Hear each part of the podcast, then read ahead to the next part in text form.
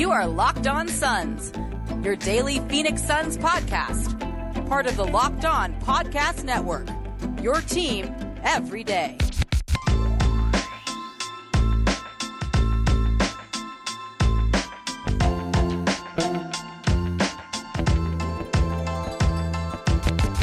Back. This is Locked On Phoenix Suns, and I'm your host, Brendon Kleen. I cover the Suns and the NBA at SB Nation as well as Dime Magazine. You can follow me on Twitter at Brendon Kleen14.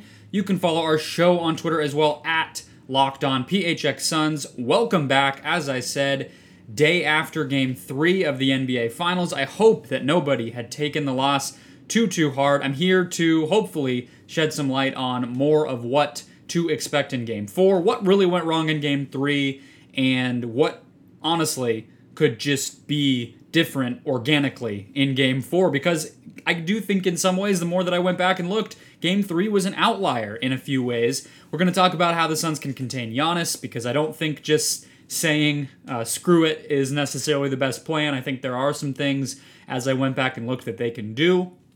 We'll talk about the big discrepancy in ball movement. The Bucks suddenly looking as if they are the better ball movement team. We know that's not true, and how the Suns can get that margin closer, or potentially even look uh, to overtake how the Bucks are moving the ball. And then uh, we're also going to talk about how the Suns' offense, in and of itself, just gave some easy things away to the Bucks by just playing smarter offense. I think this series could look a lot closer. So we'll get into all of those things um, in just a second. First, though, today's show is brought to you by Michelob Ultra at only 2.6 carbs and 95 calories. It's only worth it if you enjoy it. Stay tuned later in the show for the Ultra Player of the Week. So let's start here with the Giannis Antetokounmpo matchup, how the Suns can contain him, and why Game Three, in some ways, was the norm, but also doesn't have to be. So here's my first thing: they just need to cut out the easy stuff against Giannis. Really, um, I went back and you know you just look at the box score, and some of these things are pretty. I don't I don't want to say easy because the guy is a beast. He's a two-time MVP, and it, it can sound almost reductive when you talk about limiting a player like that. But for offensive rebounds, the Suns just you know they had one of their worst rebounding games of the playoffs. I think that's pretty fair to say in game three. They were not boxing out, they were not even in position. Giannis being on the move more, and we'll talk about that in just a moment.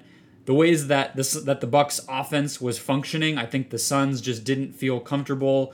Their their normal sort of setup of where bodies are to gang rebound to box out. Plus, with Ayton not defending Giannis quite as much as we had seen in the past, Crowder was on him, and that meant that Ayton was often defending Brook Lopez, and that means that Ayton's not going to be around the rim because Brook Lopez was not a big part of the offense, and so Ayton being out there guarding Brook on the in the corner, spacing the floor, whatever it was, or you know in transition, the Bucks were able to get a lot of offensive rebounds. All of these things meant that Ayton was not where he needed to be, not by his fault, I don't think, but just by the way that this that the game sort of broke down. So that's a pretty easy fix. If Giannis gets one offensive rebound or maybe two, that game looks different. I mean, Giannis goes from 42 to maybe 38 points. This is how I like to look at these things, and I think you guys know that by now because you just the margins are so tiny and i think to me that was the big takeaway from this game is the 20 point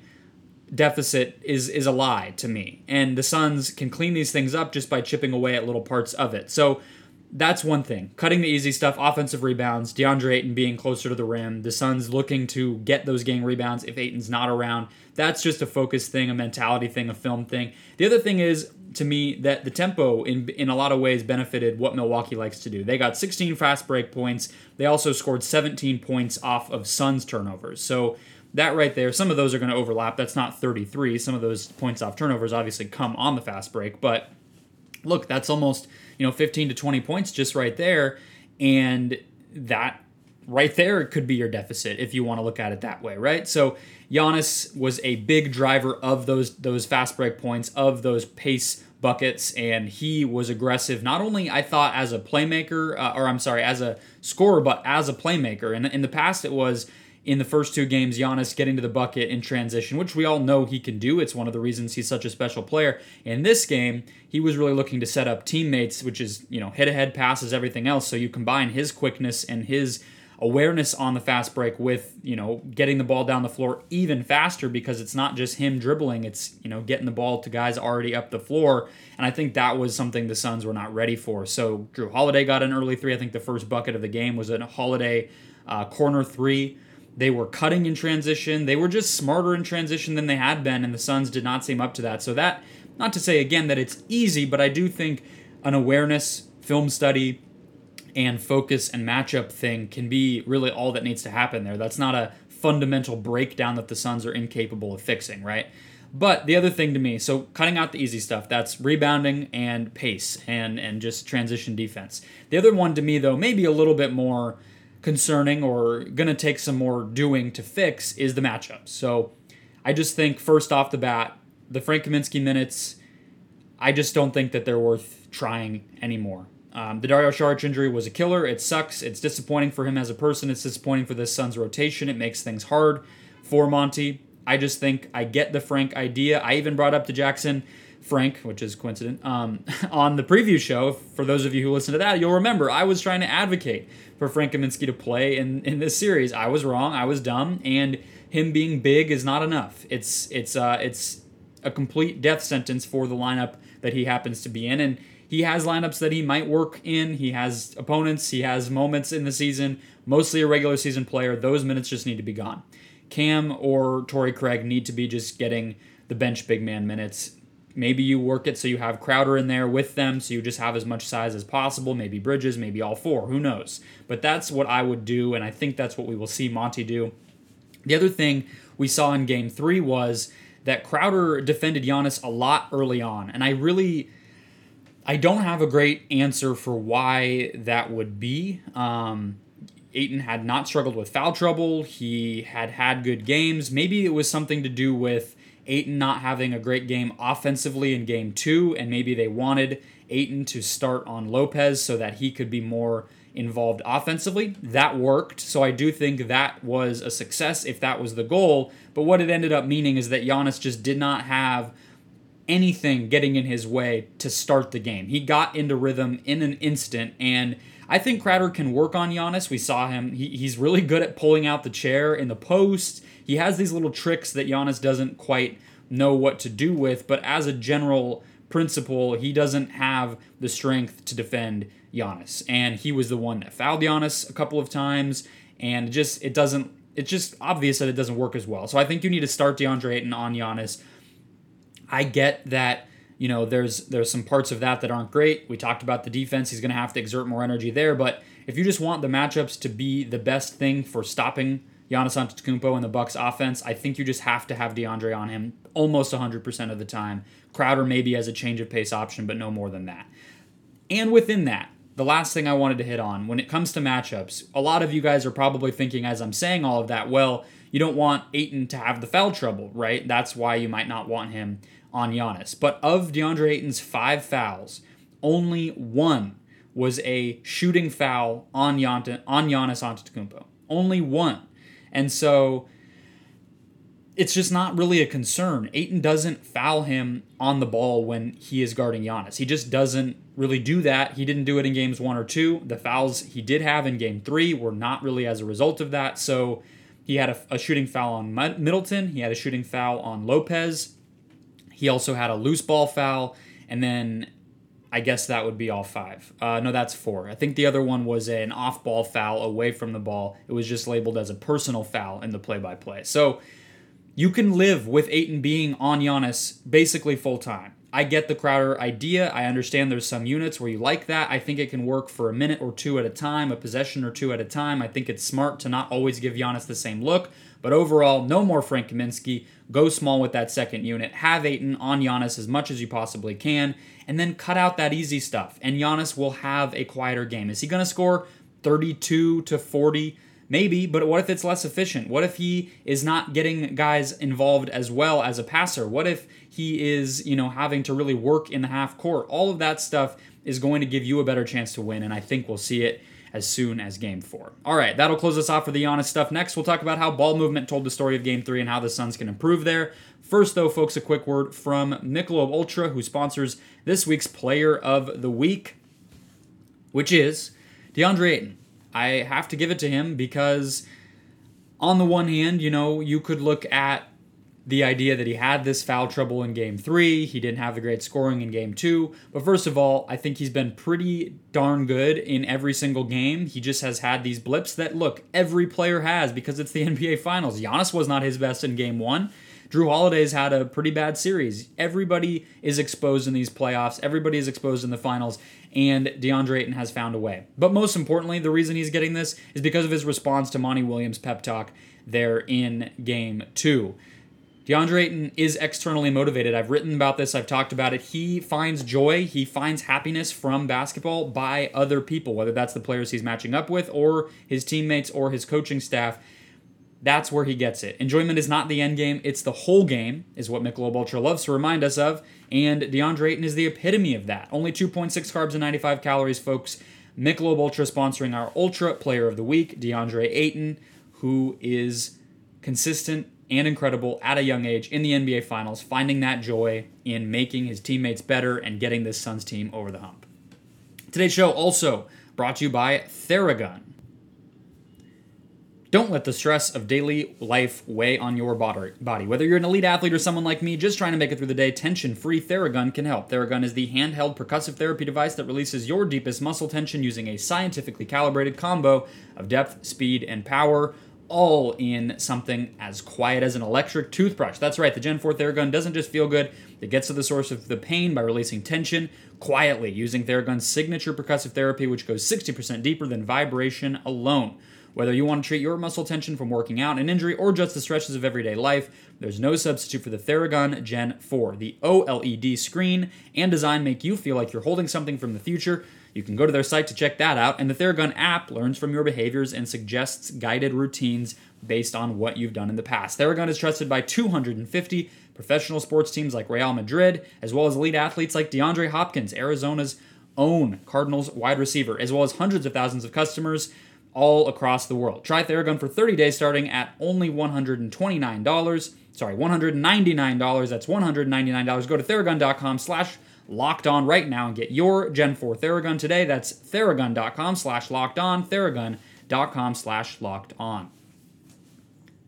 Let's dive right back in, folks, talking about how the Suns' ball movement has faltered right at the same time that Milwaukee's has picked up, and how that can get a little bit better. Um, it's it's it's the story of Game Three, in my opinion. So I'll give you some numbers, I'll give you some reasons why we saw that happen, and maybe, hopefully, I can try to crack how it could get better.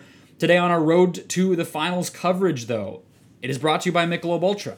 The Suns are close. Michelob Ultra has been with us all the way. Only 2.6 carbs and 95 calories. It's only worth it if you enjoy it, and we can all enjoy the games a little bit more this season. Okay, stats. Let's get let's get to the the nitty gritty on the numbers, just so you guys can get what is actually happening here in terms of why the ball movement does tell the story of Game Three. Bucks had 28 assists, Suns had 21, but you know that already. Within that, though, NBA.com has deeper stats of how the ball movement really played out.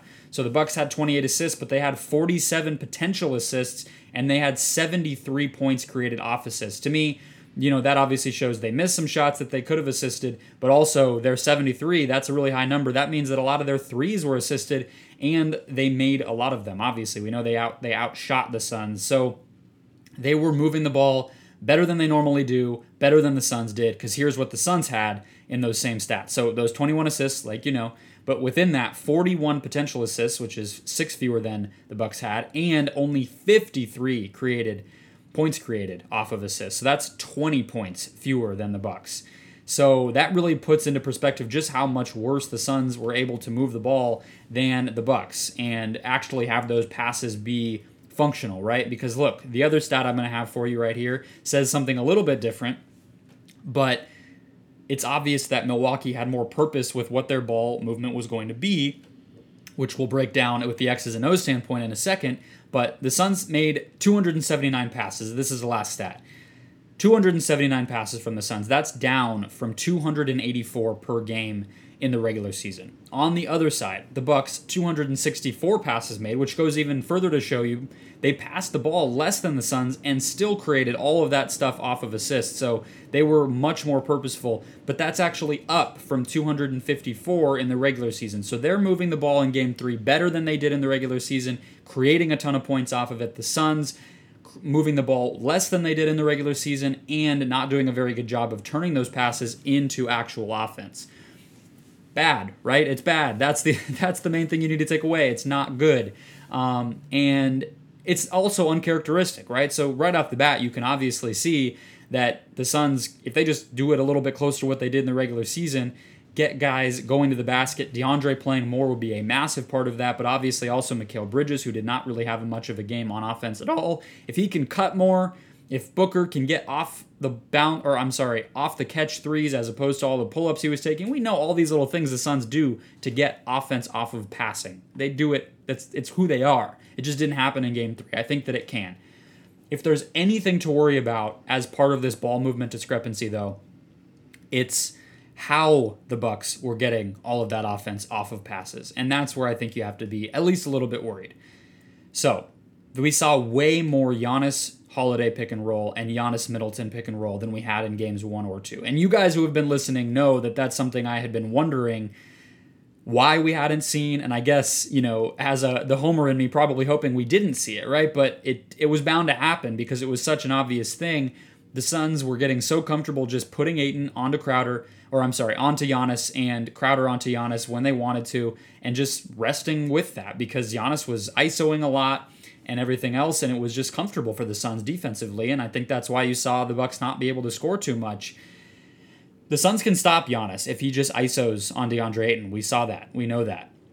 What he can't do is what what the Suns can't do is guard Giannis when he's on the move. I talked about how he got to the basket cutting a lot more I think in general, um, the other guys were able to get involved, and it's the biggest concern because it allows the matchups to not be so comfortable. They're now, we saw this starting at the beginning of game three, and they're now really picking at it, which is Giannis getting a screen and then being able to be guarded by the player he wants to be guarded by. In this case, for the most part, he was going after guys like Kaminsky, obviously, but even Mikal Bridges. So that's the number one thing. And I think if there's anybody you trust to have a better game defensively against those guys, in uh, and Giannis in particular, in Game Four, it has to be Bridges. He just has to be more ready to guard Giannis when those mater- matchups materialize. Giannis right now in the series so far is four of four from the field for 1.6 points per possession when he's been guarded by Mikal Bridges. It's just not good enough. And so Kaminsky not playing, Bridges being more ready. He doesn't have the strength to do it full time. It's going to be a chore for him. But I think, just generally speaking, if he just knows that that's going to happen, knows that that's coming, even if he gives up a few fouls, I don't think that's the worst thing ever. But he's just getting bowled by over and over when Giannis has him, and that can't happen. The other last part of it, and we're talking about Giannis not only as a scorer but as a playmaker, he was able to do that because he's getting downhill off of these Jrue and Middleton pick and rolls or he's able to, you know, be the roller, he's able to be a cutter, or he just is able to, you know, get the switch that he wants and and and and attack. But he's also playmaking within that because the defense is having to help once they see that bad matchup or see him in motion. And that's where we saw the role players really have better games. Connaughton had a pretty good game in game two, but he was even better in game three. He had an assist to Giannis. He had a cut for a bucket. He had a couple of threes off of Giannis passes. Th- that two man game was really working. Bobby Portis also, I think it's a big reason why he was able to have a big game. His offensive rebounding was pretty big um, for the Bucks. He had four. I think that was because of the attention devoted to Giannis. And, you know, an energy player is going to thrive when the defense doesn't get to key in on him. So Portis, I think, just was able to kind of take advantage of the fact that the Suns were so keyed in to stopping Giannis Antetokounmpo. So I think that's here to stay. They pick and rolls with their superstars. It's an obvious thing. They should have been doing it from the jump. However, I think the Suns can move the ball better. I think if they don't turn the ball over, which we're about to get to in just a second when I talk about the Suns offense overall, they the Bucks just won't be able to get into as much of a rhythm. I think you'll see those assists come down. I think you'll see those open threes that they created come down, and I think you'll just see a team that is more ready to um, handle it on the Suns side. So let's talk about the offense though in just a second, how they can solve a lot of what happened to them in game two, just or in game three, just by keeping up with the Bucks on offense. So we'll get into that in just a second. First though, folks, a quick word from Rock Auto. Rock Auto is here to save the day for the pain in the butt process that is shopping for car parts. It's pretty much impossible these days with how many makes and models there are to just walk into your local chain auto parts store to get what you need. So why endure the often pointless and intimidating questioning that you'll get at a place like that when you could just log into Rock Auto? Rock Auto is a family business. They've been doing this for over 20 years. You do not even need an account to log in, let alone a subscription. It's reliably low priced. That's the main thing that Rock Auto is here to give you. So don't choose to spend 30%, 50%, even 100% more on the same exact parts from a dealership when you could go to rockauto.com. So do it. That's all you got to know. Just go ahead and do it. They're going to have something that you need for your car or truck. So go to rockauto.com, check out what's available for your car or truck by typing in that model, hitting go, and then scrolling down to the part. It's that easy, that simple. And when you make your purchase, right locked on in there, how did you hear about us box so they know we sent you. Amazing selection, reliably low prices, and all the parts your car will ever need. RockAuto.com. Let's close out the show with more on the Suns' offense before I get you out of here. I think just playing smarter, getting back to the basics, creating uh, efficient shots on offense. These are things we know the Suns are great at when they're at their best, and they do tend to bounce back big time on offense, I think, after a down game. You think about games three and four in, in Los Angeles. They won game four, but they scored a combined 176 points or something like that, if I'm remembering right. They had an 84 point game and a 92 point game in LA in the last round. And then they come back in games five and six. Offense looks a lot better, especially in game six, right? So we know this is possible. We know they can do it. And sometimes the numbers just tell the truth when it comes to this stuff. So the Suns took just 16 shots at the rim in game three. 16. I don't know how much of you guys are looking at that number day to day, but that is ridiculously low. Think about how many shots they took in total. Only 16 of them came at the rim. The Bucks, on the other hand, took 28. That's a huge difference. Suns 40 points in the paint, Bucks 54 points in the paint. And then of course what I said just before the break, the Suns had 14 turnovers, which is not typical for them, and the Bucks only had 9.